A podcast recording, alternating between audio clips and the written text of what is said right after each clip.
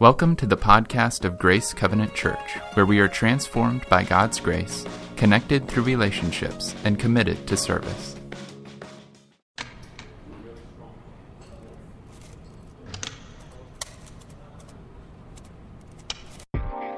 Pain, pain's a part of life. You know, it's it leaves a sour taste in your mouth. That's you just have to learn from it. I think some people believe it's a test of your faith, but if you don't have a faith to believe in, it kind of makes you wonder why why is there suffering in this world? Famine and death. A baby is a beautiful, wonderful thing. Why doesn't he want me to have this?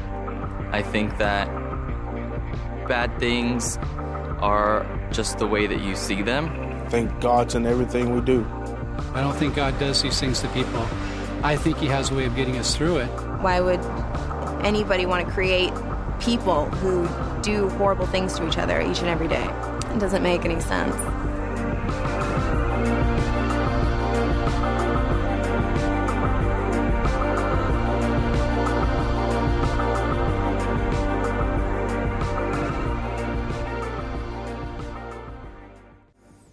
Good morning.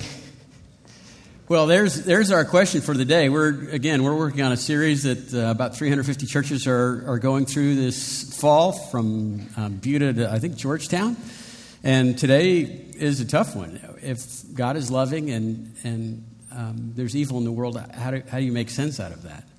Now, it would be very easy for me. It would be easier for me. I'd rather do that actually. That to kind of give everybody a big hug, and we just have kind of a a warm embrace about how we suffer together. I could, I could scroll through some newspapers and try to prove to you that there's evil in the world. I don't know why I do that. It wouldn't be, you know, wouldn't be something that you would doubt.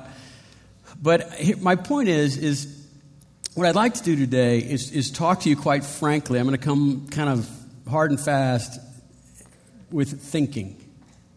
Because, because this issue of evil uh, is is at our door if it hasn't already invaded our world already. And if we don't think right, we can't live right. And this is the time to learn to think. It is, it's too late if you're in it already. Okay, so you have to get there prepared. This, the reason I, I, I'm taking this tact is because uh, almost, maybe even 20 years ago, I was talking to a young man and we were preparing a funeral for his daughter. And he, I'm rather critical of him because he's, because he's in ministry. So it's, keep that in mind. So he, he's a minister, but he's not part of a ministry that's known for its Bible teaching. And that was extremely unfortunate because, he, because if he'd have read his Bible, he wouldn't have the values he had. Ignorance is not bliss in combat, it's dangerous. And his wife was probably blinded by grief, and so what, whatever the case uh, that she might have for some of the reasons and choices that she had, I, I, don't know. But for him, I was talking to him in that, in that hospital hallway, and we were planning this funeral, and uh, we were given this uh, poem to read at the, at the memorial service. And I said, I, I can't read this. And honestly, you should know better. It shouldn't even be brought up. This is, this is wrong. It, it, besides it not being true, what does it say about God? I think it would, I think it would shame him.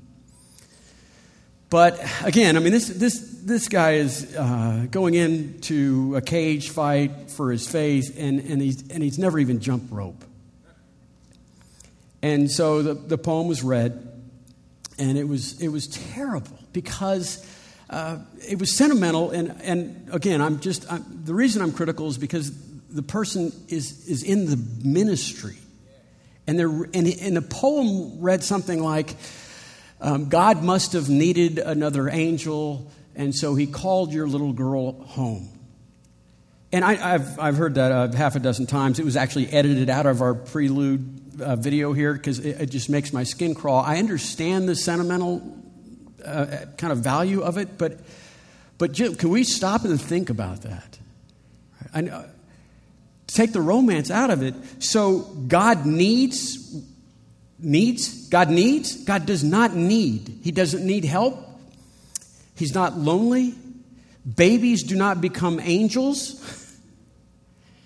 And what God calls your baby home because he needs that. I mean, what, what God does that? I mean, there's gods in the Bible like that. I understand. You, you, you grab your baby and you march up a mountain and you throw them in a volcano. That is not the God of the universe that's written about in the Bible. And uh, I, it's, it's, it's, it's, not to, it's not where our hope is appropriate. It's not where our convictions should be. And so today's lesson is um, I'm, I'm sorry for you. Today's lesson is what I wanted to say to him in the hallway of that hospital, but the surroundings were inappropriate. Okay, so we're not in the hospital now, we're not in a funeral home. And I, I want to tell you some things. I want to tell you the truth about this issue of the uh, loving God and the problem of evil because I want you to learn how to think. Because there'll be a time when you can't think. Because life will spin you around and you must have something to stabilize. And it's, and it's, and it's the truths of, that we're talking about today. In other words, I want to talk to your mind and I want, I want to point you in the direction of some convictions so that when, you when your heart is drunk with sorrow and grief, it is, your, it is your mind that drives you home. So today, today is about thinking the right things, to having convictions of things that you don't see but are true. It is about having hope in things that you long for that God has promised us. Now, here's, here's the outline of the problem of, of evil and, and loving God, right? This goes back to 300 BC. Epicurus said this, and then in the 1700s, David Hume took advantage of it, and then in, in the 1990s, actually, some things were added to it. So it goes like this you know, if, if God is loving and then there's evil, it must be because he can't do anything, you know, and so he's impotent. Okay, okay. Maybe that's not it. Okay, so he's powerful and evil takes place, so he must not care and he's unloving. And then, and then the add on that came later was, well, okay, we can't live that way. So he is all powerful and he is all loving. He just doesn't know. And, and he's, he's a bit caught off guard, and, and, and what are we to do with this? And so my answer to, to this dilemma is just, is just the definition of God. This is just raw logic. It, it's not very attractive, but it's true. It is the definition of God. It's like the definition of anything, right? The thing is defined by these words. Like a triangle is a three sided, right, figure. It, it, has to, if it has four sides, it's not a triangle anymore, right? It's quadrilateral, right? It has to be. There's no such, can you envision in your mind a four sided triangle? No. How about a two sided? No. So, by definition, and here's why that's important because God can't be anything but all loving, all powerful, all knowing. That is how we define God in the very first place. If God is not all powerful, for example, then what can you imagine in your mind? It's, it's, it's a fancy thing. It's called ontological argument, the definition of things, the source or the power or the de- right, the definition of things. Can you imagine a God that is powerful? I mean, even beyond? Yes, you can. Well, that's, that imagined God is probably closer to the real God of the Bible that's described than this God that it's not able to conquer evil. Evil comes and kicks sand in the face of God, and we feel sorry for him, but we like that better because at least he loves us. He just can't do much about it. And we're all in this together. Hope it ends well.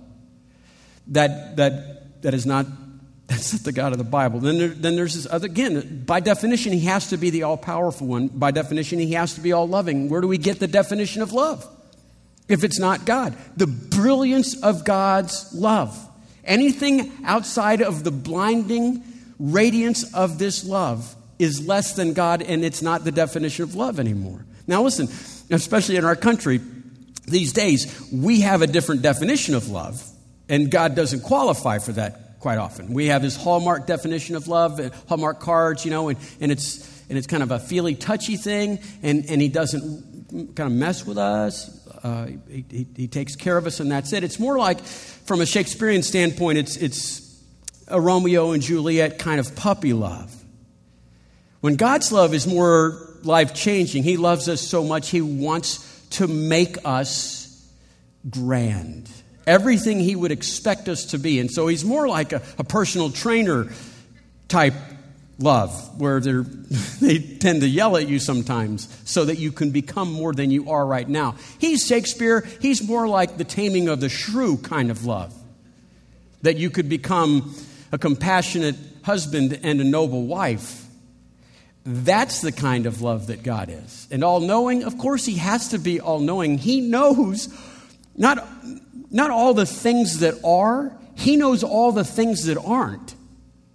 He knows every possible universe and decision in the context of every single person in every possible universe. That's what all knowing means. He's played out everything that there is. And so, in summary, you have to, you have to know this now, and you have to know this here that God has to be, He can't be any other. He has to be all loving, all powerful, and all knowing. There is no such thing as God lacking any of those things. And the reason you have to know that now is because if you're in a hospital or an unemployment line or a concentration camp and those things are still up for negotiation, you will lose. But if you study the Word of God and you start believing these promises to be true, you will reconcile these issues. And, and when, when these fleeting thoughts come to your mind, like, God doesn't love me, like a four sided triangle, He doesn't love me. There's no possibility of that being a, a real thing. And so, it, the, the reason, again, kind of a practical reason why that is so important because when you're in a hospital room or you're in a death camp, you run to God, not away from Him. Because you've resolved these things in your mind, and your heart tries reb, reb, uh, some sort of act of rebellion, and you say, Stand in line. Submit to the reason and logic. Now, listen, evil is, no doubt, is the bedrock of atheism. It, it is the most difficult part of believing in a loving, powerful, knowing God.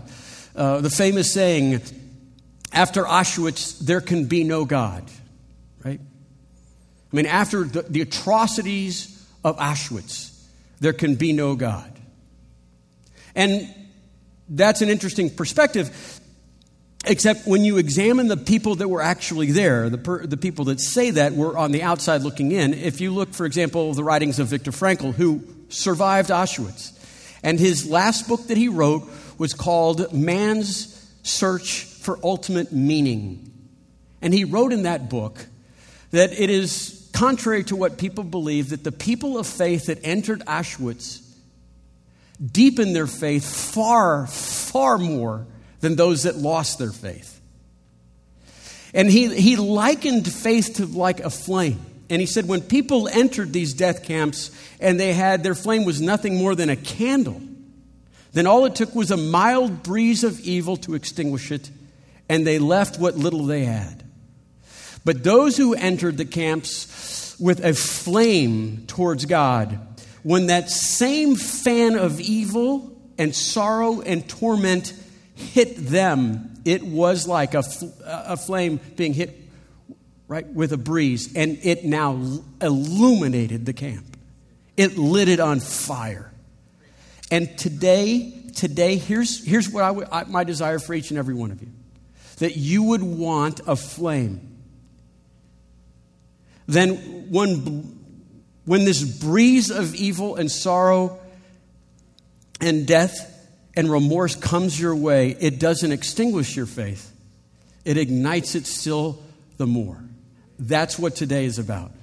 Because this life, this existence that we have, this is the best possible world that could be created by a God that is all knowing of all possible worlds, that's all loving and all powerful to create all possible universes. This is it. Okay? This is the best possible existence, or God would have made another one. This is the best possible existence of, for an all powerful, all loving, all knowing God to create if, if, if he were to choose to create man in his own image and that man were free. In the image of God, God made man, and man is free. And God respects that freedom. This is not the way God made this planet. This is the way we adjusted this planet. And with our freedom, and God honored that freedom, with that freedom, we chose to rebel against God. And in that rebellion, and every one of us are part of that, we rebel against God and we isolate ourselves and alienate ourselves from God, our fellow man, and from creation itself. But when God made it, it, it wasn't that we had harmony with our Maker. We had harmony with each other and we had harmony with nature. And now we're just in this turmoil because God's respect of freedom. And, and here's the thing what we want, though, when we, when we wonder, you know, come on, God, let's you know, get in here and help us out. What we're asking for is for God to step in, probably more like a, an invisible Superman that that cuts us off from our choices or probably from other people's choices. And so bullets turn to butter before they hit some innocent person. And, and, and if you keep doing this, physics becomes unlivable. Right? I mean, the first time somebody goes into an intersection and they forget to stop or they don't check before they turn or whatever they might be, and, and there's this near collision, but suddenly Superman comes in, God invisible, comes in and rearranges the cars so that it all works out for the better. No one gets hurt. How's the next intersection coming? How would that affect your driving if no matter what happened, God would rescue you from your poor choices? Some of you, it wouldn't change your driving at all. You kind of blaze through the freeways as though God were going to not hold you to that. But listen, I mean, it's kind of funny to think about physics, but when it gets pretty personal, if you really want God to start intervening in our lives, He can. But He honors us by not doing that. He turned water into wine, He can turn it back. And so when you've had enough, He'll just make that water. Do you want that? Do you want your car to only go the speed limit? How about those vows that you made to your husband or your wife to love and honor and to respect. So every time that you don't love your husband or your wife, this migraine comes upon you. And when you don't give your husband or your wife the due respect they should have as a child of God, vertigo. When you tell a lie because you think you deserve to have your cake and eat it too and get away with this, right?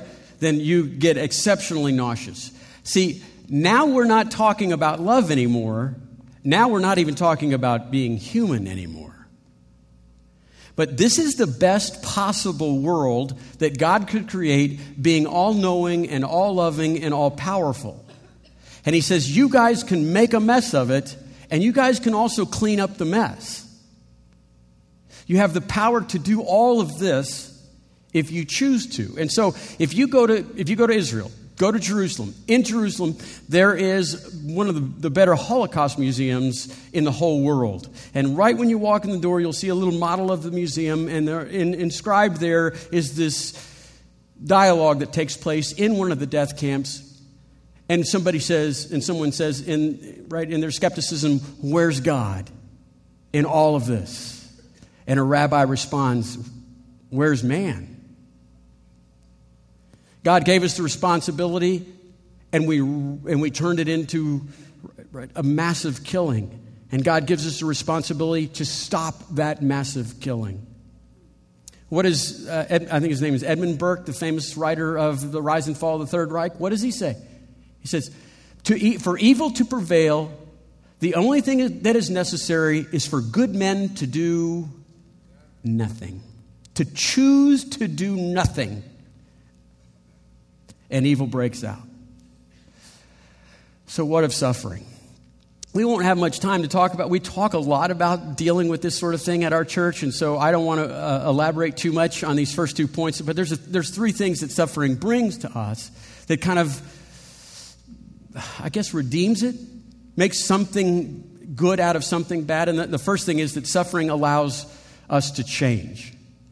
Most people will not change unless a certain amount of pain or suffering comes their way. And that's almost the definition of a human heart. It has to get so bad that you want to be different. But also, sometimes you just learn things in suffering, some illness or uh, some tragedy that happens in your life, and you become, I guess, a, a more whole person. I, it's, you know, it's, this might be a truth that it's anything of value seems to come with labor pains. Maybe that's what happens in a world that's broken. The second thing that suffering and evil can bring to us is uh, it, it, brings us life. It gives us something to live for. I mean, in other words, um, there's a famous Greek saying that says, A life untested is not worth living. You've heard Aristotle's uh, unexamined life is not worth living. And I, I, think this was a contemporary because he said, A life untested is not worth living. A life fully pampered uh, is, it, who cares? right? Okay, just imagine this, okay? You, we all like hobbits. Don't we, Lord? Or actually, there's a hobbit inside of all of us. I think um, we, we want that, that life. And so, can you imagine the Lord of the Rings trilogy. So that's the edited versions, three hours each. That's nine hours of Hobbits. Let's do the director's cut. That's four hours each. That's 12 hours of Hobbits. But let's take out evil. So you have hobbits living in, in their little squires and stuff, and they basically they fly kites and they drink beer. And I think that's that's fun. But nine hours? That's 12 hours of kites and beer. That's a lot. And it's I don't think I'm going to watch much. Right? But, but wait, let's add this. You must take this cursed ring through Mordor to the fountain of doom and throw it into an extinguishing fire pit of lava. Wow.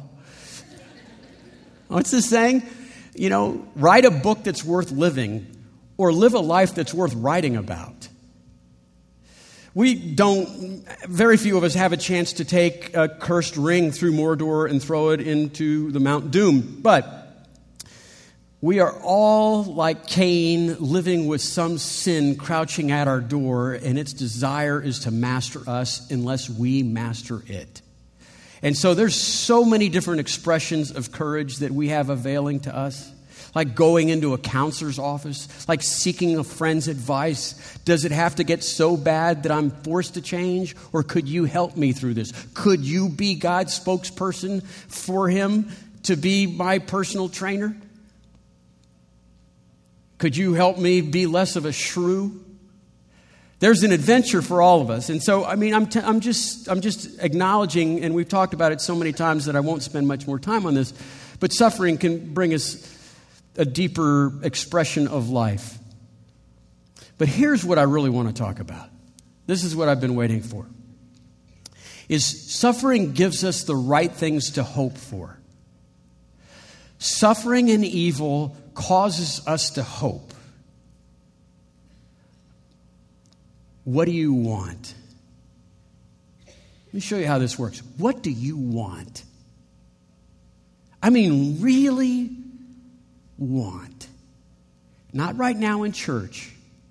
I'm talking about when you're laying in bed at night and you're grinding your teeth and tears are coming out of your eyes and you and you have a fist. I want to like it's like give into the angst and the bitterness and the anger in you. What do you want? You want justice. And you hope for that, and it's not happening.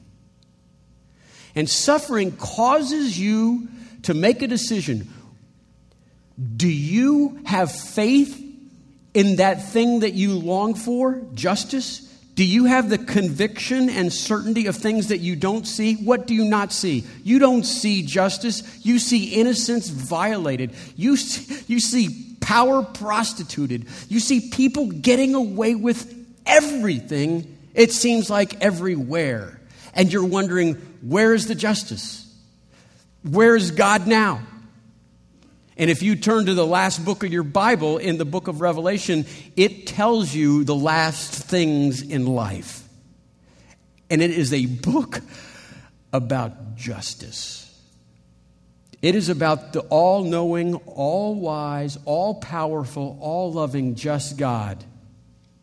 And if you look at the first three chapters, it begins with the judgment of the church. And the, and, and the revelation to John says that the first is appropriate because, it's, because Christ says to his bride, You are given this unimaginable privilege to, to, to be the means of me explaining grace to a world gone wild. And you, and you what? You squandered it on power and selfish ambition and distractions. And so the church is judged because she didn't play the pride of pay, play the price as the bride. And then all of creation and all the people are judged. Listen to how our friends our brothers and sisters in Christ that have been martyred, listen to how they hope. Listen to their conviction. In Revelation chapter 6, verse 9, it says, uh, when, when he opened the fifth seal, there's 21 various expressions of judgment that take place in Revelation. When he opened the fifth seal, I saw under the altar the souls of those who had been slain because of the word of God and the testimony that they had maintained. I mean, all they did, all they did was proclaim the word of God. And what are these souls demanding? It demands the next verse there that says, and then they called out in a loud voice, How long, O sovereign God? What? Why are they appealing to the sovereign God? Because he has power and he has a plan, and they're wondering, Where is the justice? Sovereign God, who is holy and true. How long until you judge the inhabitants of this earth and avenge our blood? It's, oh, it is appropriate to long and to hope for justice. And then, I mean, just read Revelation. It is a book of justice. Chapter 4, 14. An angel is called out, and this is all like figurative, and the people that read it at the time understood the figures of speech here, but he says, uh, use your sharp edged sickle, right? And, and, and come and sweep the planet and, and, and, and round them up like grapes, these people that are evil, and throw them in the winepress of God's wrath outside the city where it is mashed down and blood spills over till it is as high as a horse's bridle. For 180 miles, the blood will flow because there'll be justice. Everyone will be judged according to their deeds. Everyone. For those who do not know Christ, they go before this thing called the great white throne of just, judgment, and the books are opened, and people are judged according to their motives and their actions. They stand before God psychologically nude. There are no excuses, only explanations. And for those who have chosen to surrender their lives to Christ, they have a thing called the Bema seat. And that's like a report card where we use our choices our life as an expression. It's like a report card, and it goes before his throne. And on this table is a purifying table. It's like fire, and it, and it cleanses all those things that we had done. And those people that lived their lives righteously and pure of heart and eh, whose ambition was turned towards the, the desires of God, they, they give that to their king and those who squandered their salvation and used everything that God gave them for their own petty existence have nothing. And the Bible says, and many suffered loss. But it will be fair. It will be fair. Those who are given much, much will be expected of them. And those who don't have much, it will be appropriate for them. But many of the first, they're going to be last. And many of the last, they're going to be first. It will be fair and equitable justice. And Satan will be dealt with. Look what it says in Revelations 20. And the devil who, descend, who deceived them was thrown into the lake of burning sulfur, eh, where the beast and the false prophets had been thrown, and there he was tormented day and night forever and ever and death, the one who always gets the last laugh, and death and Hades were thrown into the lake of fire as well. Evil and sorrow and death and grief It causes us to long for and to have hope in the things that we should have convictions for. And the conviction, the hope that we have for this final justice, the revelation to John is our hope. You should be sure of this the things that you don't see. It seems like people get away with anything and everything. And God says, No, there is a day of reckoning. Not know that. Rest Go to bed calm. Do not have a blind eye to what happens on this planet. The second thing we hope for right after the justice what else do you want? What else? Really, what do you want? You want peace. You want shalom. You want Selah. You want tranquility. You hope for that in your sorrow, and the book of Revelation say, "Oh, that's that's coming. that is coming like you can't imagine." There is a new, I'll just read chapter 21, just a few verses. I'll, we'll put up the good stuff here. And then I saw the new heaven and the new earth. The first heaven and the first earth had been passed away. They were contaminated and was no longer any sea. I saw a holy city. It was a new Jerusalem, and it came down from heaven of God it was prepared like a bride, beautifully dressed for her husband. And then I heard a loud voice from the throne saying, Now the dwelling of God is with men, and he will live with them. And they will be his people, and God himself will be with them, and he will be their God. And in verse 4 it says, And he will wipe every tear from their eyes, and there will be no more death or mourning or crying or pain, and the old order of things have passed away. He who is seated at the throne said this I am making everything new. Write this down, he says, for these words are trustworthy and true.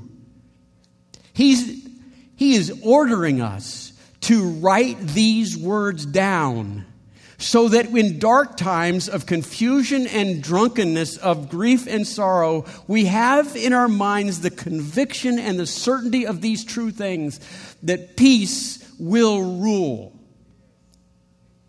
In The Lord of the Rings, at the kind of one of the final scenes, um, Samwise, he sees Gandalf. And Gandalf was supposed to be dead, right? He gets beat by that dragon thing. And then, and then Gandalf comes back and he says, You're, you're alive, Gandalf. And then Samwise goes, I, I thought you were dead. Well, wait, I thought I was dead. Wait, wait. In the future, do all evil things become untrue? See how he hopes for that? And the revelation says, yes, they become untrue. Set your faith on this that there will be justice and then there will be peace. This next thing you can't imagine. It is beyond your ability to grasp, and yet there's a promise anyway because God is just and He honors free choice. Because not only is there justice and there's peace, there are rewards.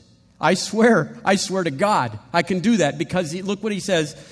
He says in um, verse 12, yeah, 20, 22, 12. Look what it says. Look, it's in there. It's on the print right there. Behold, I am coming soon, Jesus. My reward is with me. I will give to everyone according to what he has chosen to do. I am the Alpha and the Omega, the first and the last, the beginning and the end.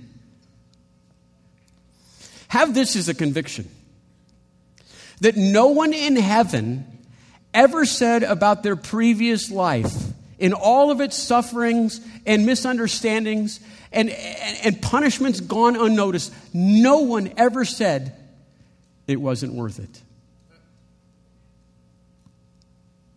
The king makes a crown and places it on your head.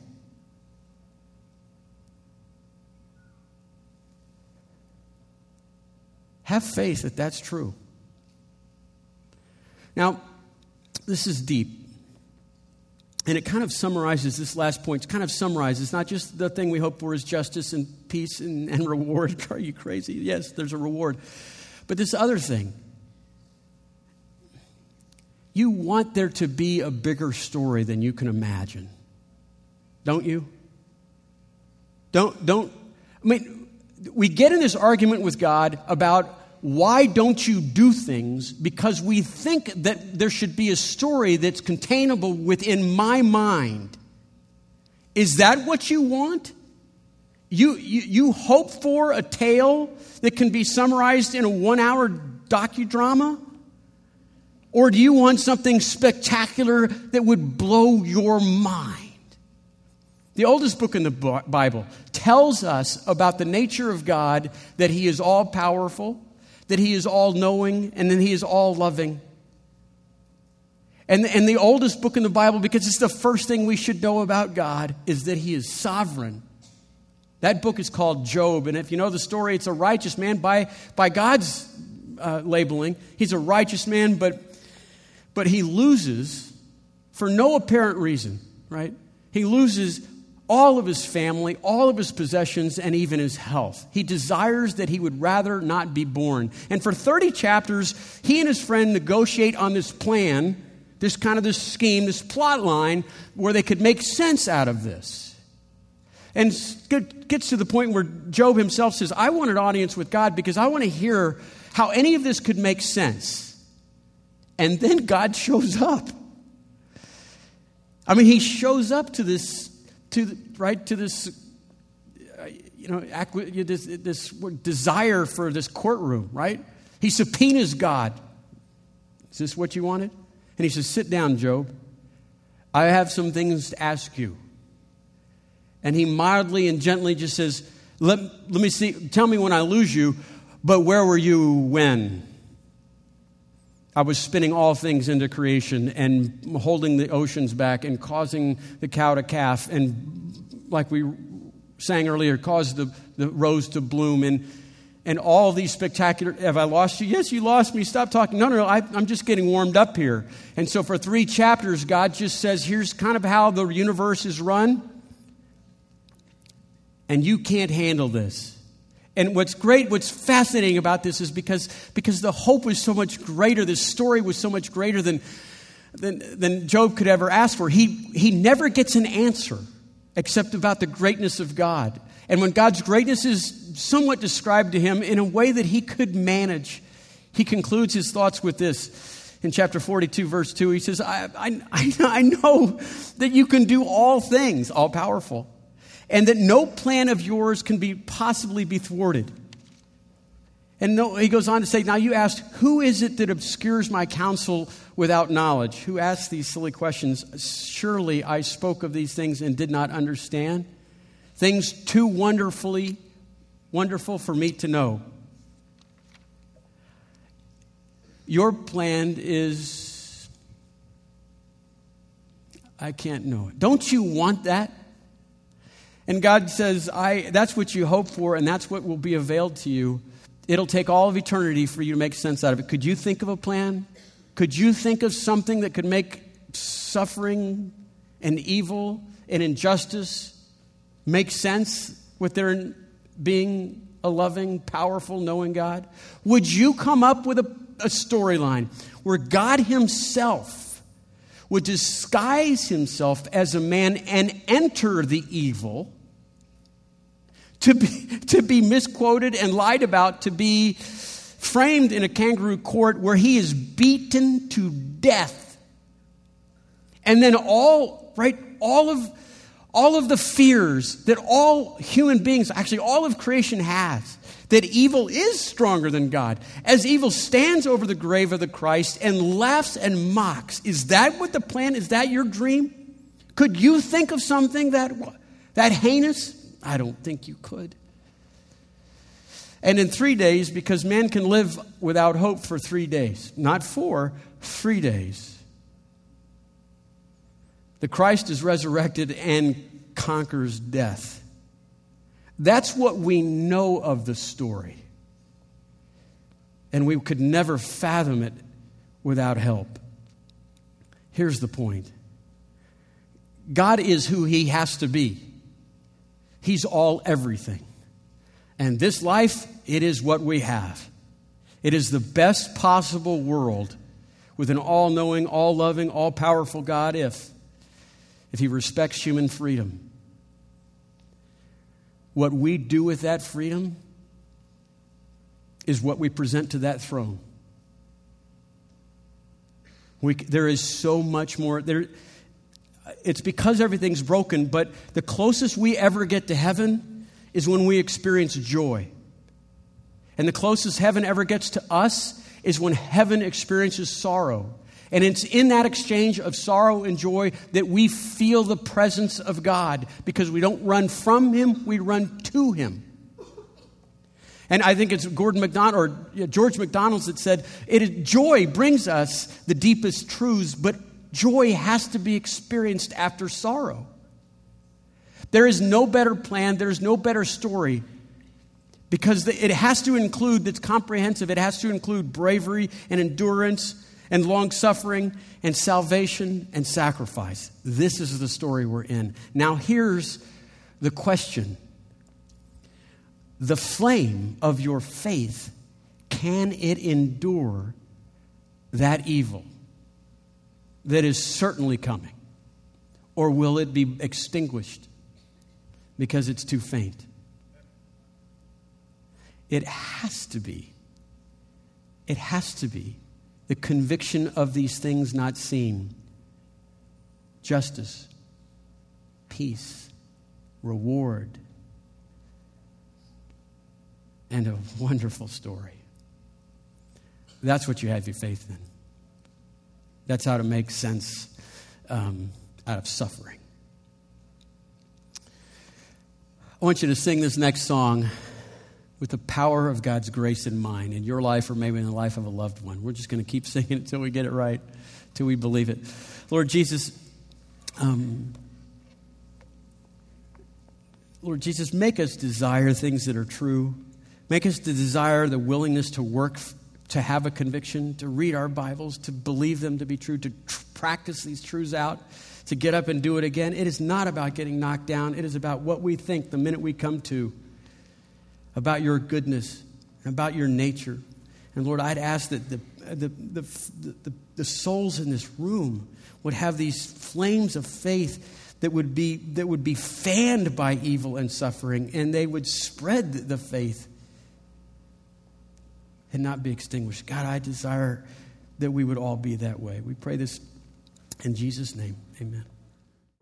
For more information about Grace, visit our website at grace360.org.